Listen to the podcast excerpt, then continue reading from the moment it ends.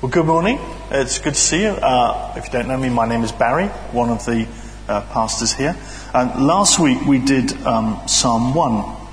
And uh, if you were here, you'll remember how we, we went through that and looked at how it um, talked about the righteous man and the happy man contrasted to um, the wicked man or the foolish man and, and walking in the light of the Word of God.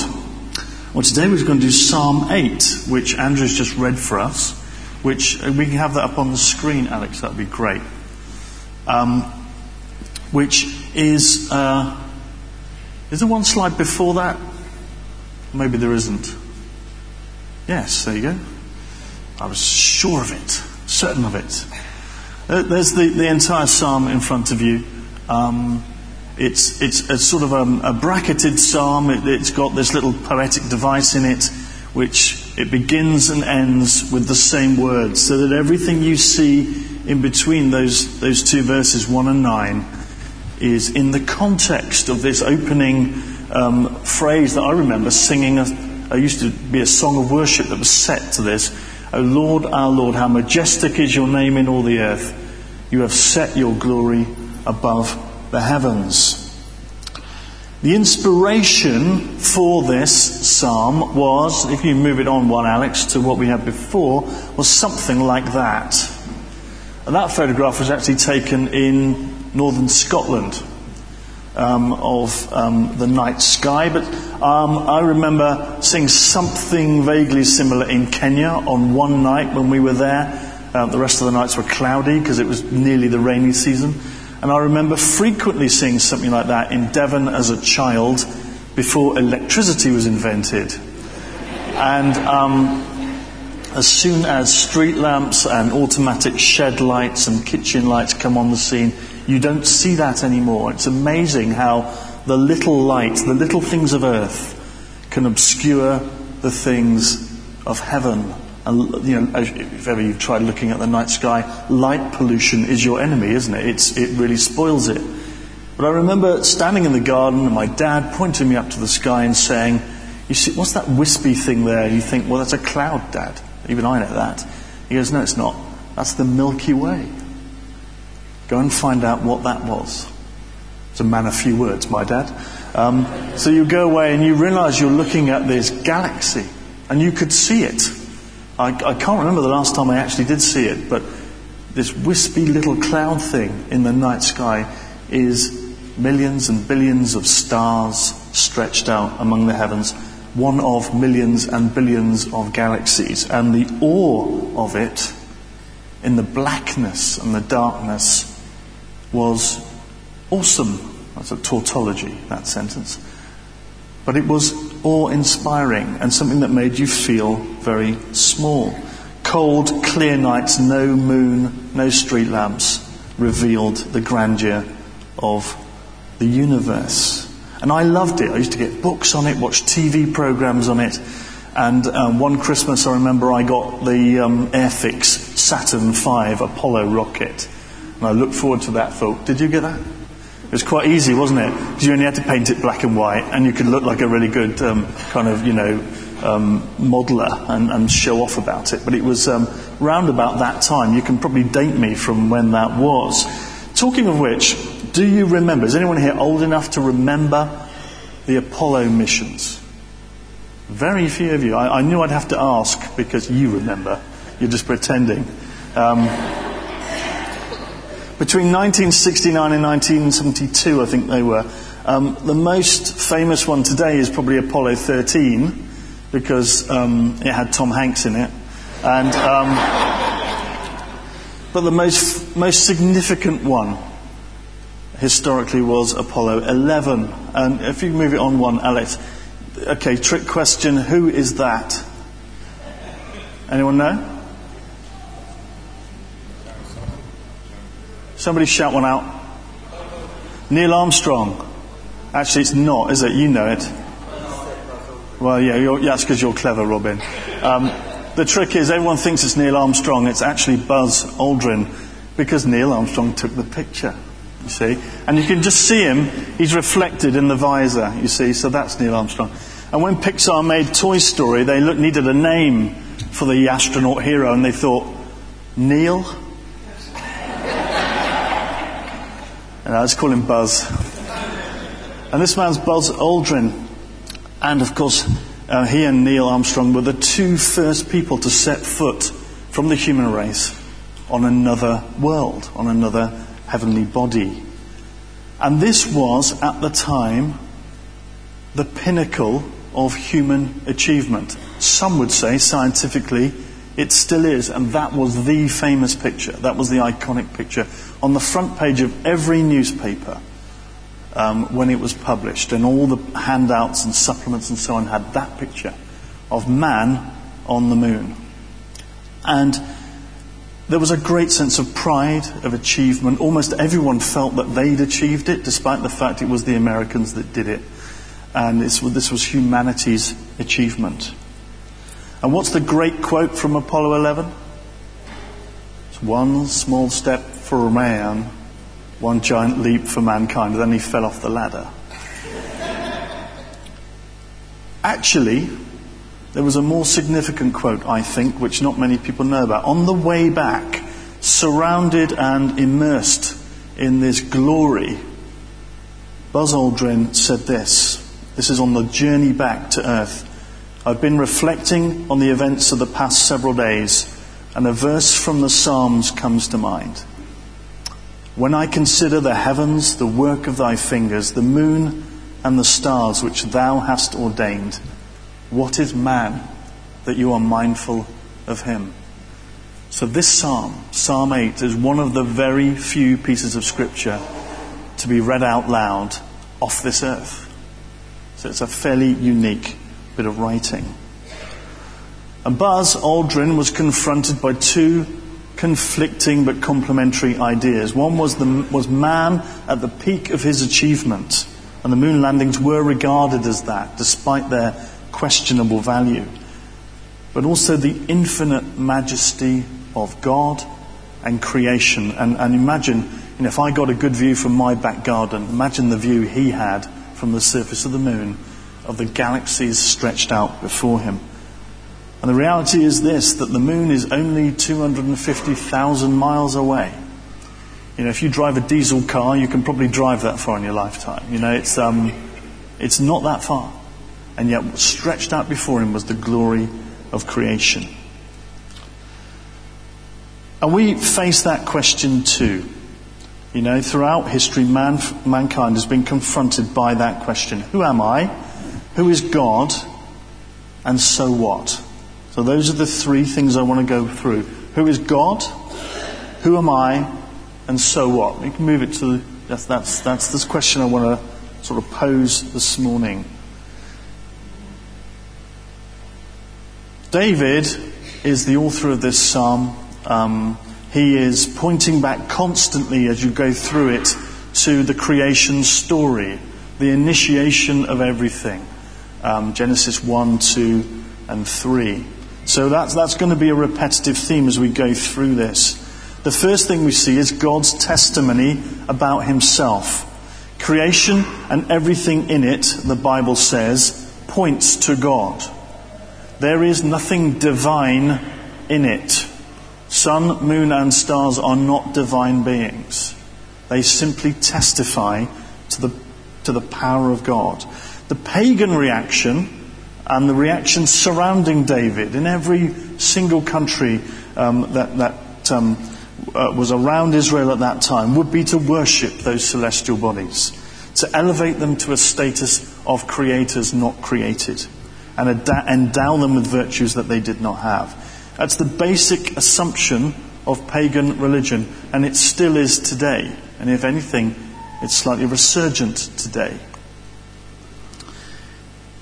Israel was unique in asserting something called monotheism, the one God. And their, that entire pagan mode of thinking was broken.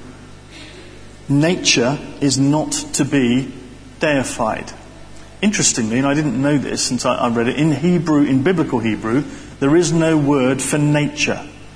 There is no truck with the concept of Mother Nature, Gaia. It's just not there because it's a dangerous concept.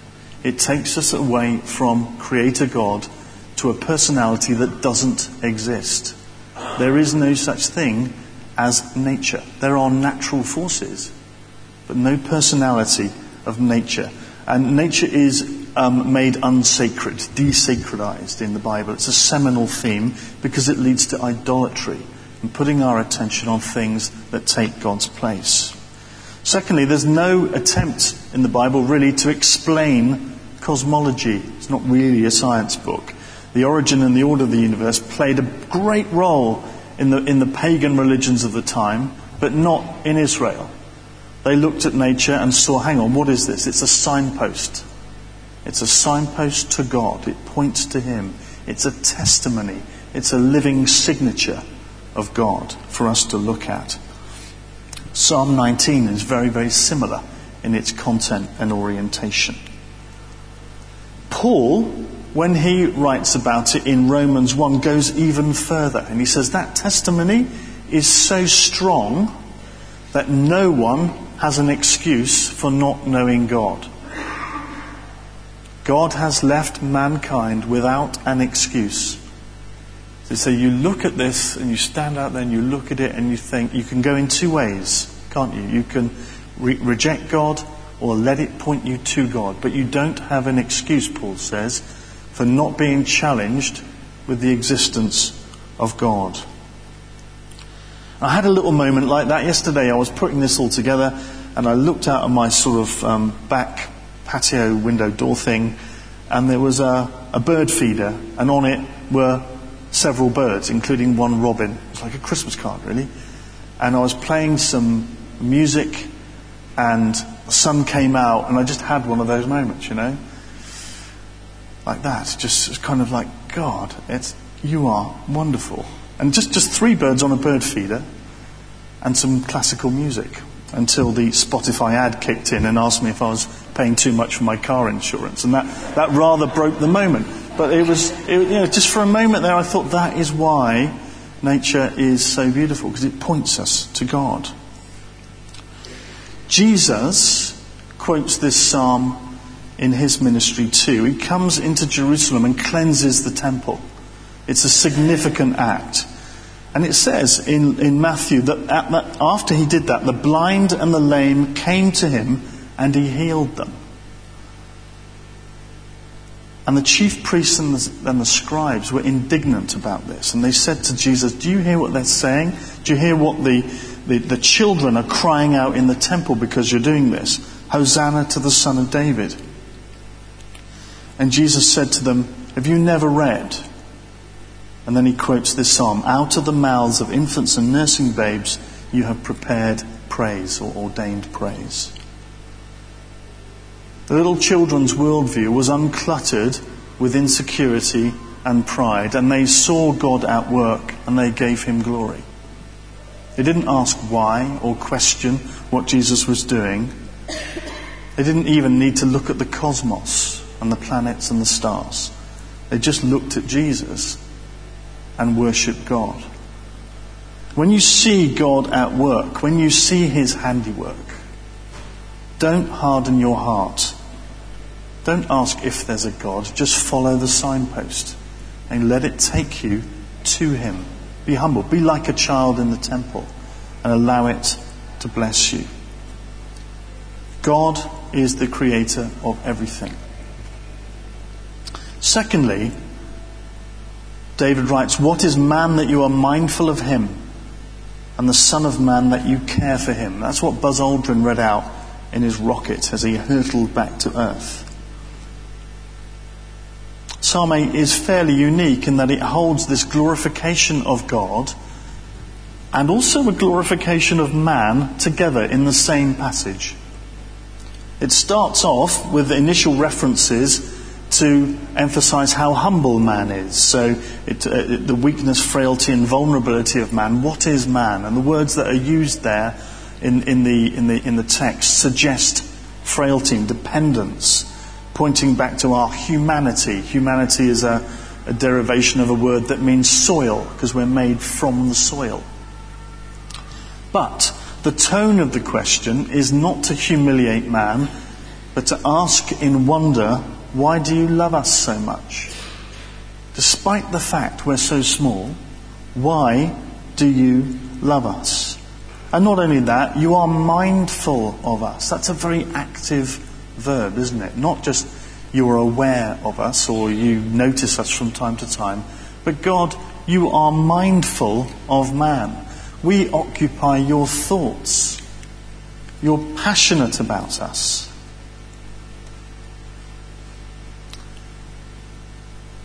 God does not know the meaning of the word insignificant. Actually, I'm sure he does, but you know what I mean. The word insignificant, when related to people, does not appear in God's lexicon. So, no matter how you feel when you look at the issues of the world, God knows your, your thoughts. When Jesus talked about sparrows, again, he's making the same point, saying, you know, if a couple of sparrows fall to the earth, God knows about it. How much more does he know your situation? God is mindful of you. And whatever is happening in your life right now, God knows about it. He can run the universe and look after you. All right? The saddest thing I read this week was um, I don't know if this is still current, but there, there was a, well, there is, an ex triple jumper called Jonathan Edwards. Do you remember him? And he used to present uh, songs of praise and all that kind of thing and parade his faith and link it very much with his athletic performance. And then one day, he asked, the, he asked the same question that the psalmist asked and came to the opposite answer. He said, What's the point in me asking God to help me in my life? I'm too insignificant. And he made the opposite journey, and that's how he lost his faith. He lost the grasp of his significance to God his own individual significance to God. And I don't know whether he's reclaimed it since. But this psalm says, God is great, and God thinks I'm great. No matter what I do, he thinks I'm great. And thirdly, in, in this, the psalmist is someone, David is someone who knows he can address God as you. He can talk about him in the first person intimately, directly. David wasn't a priest, he was just a bloke, an ex shepherd. But he talks to God as you in the first person. This is an intimate psalm. This is a psalm that paints a picture of close relationship and love. We're encouraged by the Psalms to call God you. Don't just join in with what everyone else is doing. When we worship, sing to God because He wants to hear your voice. He wants to hear it no matter how you feel. And He knows how you feel. So He knows the reality. Never ever feel hypocritical or unworthy to come to God and say, You. Because God's desire is for that relationship. So that's the intimacy and wonder and, and significance which is emphasized in this verse 5 where it says, You have made him a little lower than the heavenly beings and crowned him with glory and honor. Crowned him, with mankind, with glory and honor. So the third question is so what? We know who God is, and we've got this almost incomprehensible picture of humanity. So what? Those words, glory, grandeur, honor, whatever translation you read, again, in the Hebrew, point back to Genesis being made in the image of God, and they speak of royalty. They are titles that would, would have been used for a king or queen. So to God, humanity is royalty amongst creation. We're, we're endowed with God's dignity, image, and his charge, his authority. He says, subdue the earth, look after it modelled on God's model of authority, which is as a loving sustainer of the universe. Um, I don't know if you, can you put that picture of Chica back up, um, Alex? When you see this picture, and if, if we can't, we can't, but um, what you're looking at there is not, isn't that a great smile? I mean, I could actually just sit there and look at that smile. That is a queen in God's eyes, not just an unlucky child, but someone with royal status. And when people like Tear Fund do what they do, and when you do what you do to enable them to do what they do, you are restoring a royal personage to their place. It's a great work. A great work. And, and, and, of course, she's not the only one in situations similar to that. But we're not just helping out someone on hard times, we're restoring the royal dignity of a human being. Which in turn means that everything that we do as human beings has a sacred kingly calling. So, um, who's going to work tomorrow? I hope some of you are. There's no tax. Who's going to be homemaking tomorrow, looking after children? Who's going to be teaching tomorrow? Who's going to be doing anything tomorrow? There is a sacred calling in it. What you do has a royal calling on how you go about it. It says, You've given him dominion over the works of the, uh, of, of the world. You've put all things under his feet. There's a story in um, Joshua, Joshua 10:24, when Joshua defeats the Ammonites. I don't know who they were, but they were defeated. And they had five kings, and he brings them before him, and he tells his commanders, "Come and put your feet on their neck." This was not good news. I won't go into what happened to them afterwards. But it symbolized victory, defeat, and subjection. And God says He has placed all things under our feet. That's what the phrase means. A, it refers back to this, this act of putting your enemy on the floor and putting your foot on their neck. He's done that in three ways. One is spiritually, the forces of evil have been conquered by Christ. Secondly, physically, our enemies, we're told to conquer them through love, aren't we? Um, Abraham Lincoln says, I make my, I destroy my enemy by making him my friend. And that's the way of um, a solution to enmity that Christ has brought into the world. And thirdly, your enemies are the things that assault you, the circumstances that right now, as I speak, you are worrying about. All of those things that have a form of control over you. Enemies are obstacles, afflictions, problems, temptations, everything. Maybe fear, maybe fear of that job you put your hand up to say, I'm doing tomorrow. I don't know whether I'll be doing it next week or next month. And God says, You are so significant to me, I'm giving you authority over those circumstances. Not that they will go away, not that they will ever disappear, but you have authority over them. They will never destroy you if you live in that reality.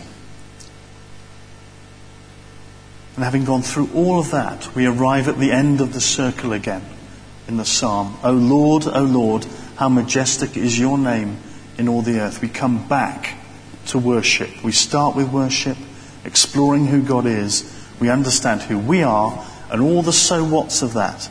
And then we come back to worship God. So the glory for everything always goes back to Him. And then we go around the circle again, exercising our role as kings and queens, because that's who God looks upon us as. We're going to have communion in a second. I just wonder if you'd stand with me, and I want to pray with you.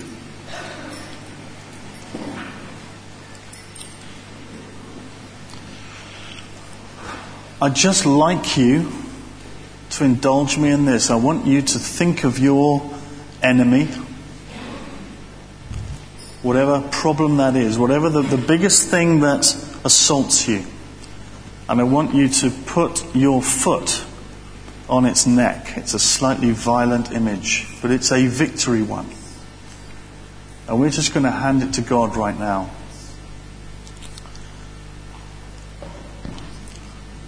Lord, our Lord, how majestic is your name in all the earth. Father, we come before you, we worship you for your awesome greatness. We wonder at the majesty of your creation. And we wonder, with all those saints that have gone before us, how on earth you can be mindful of me where I am and the things that bother me, make me frightened, the things that hurt me, the things that make me worried. And I just want to hand them to you right now. As your royal son or daughter, I hand them to you and ask you, Lord, to bless me as your son or daughter. Father, forgive me for getting your status, for forgetting my status. And we would be together reconciled again today.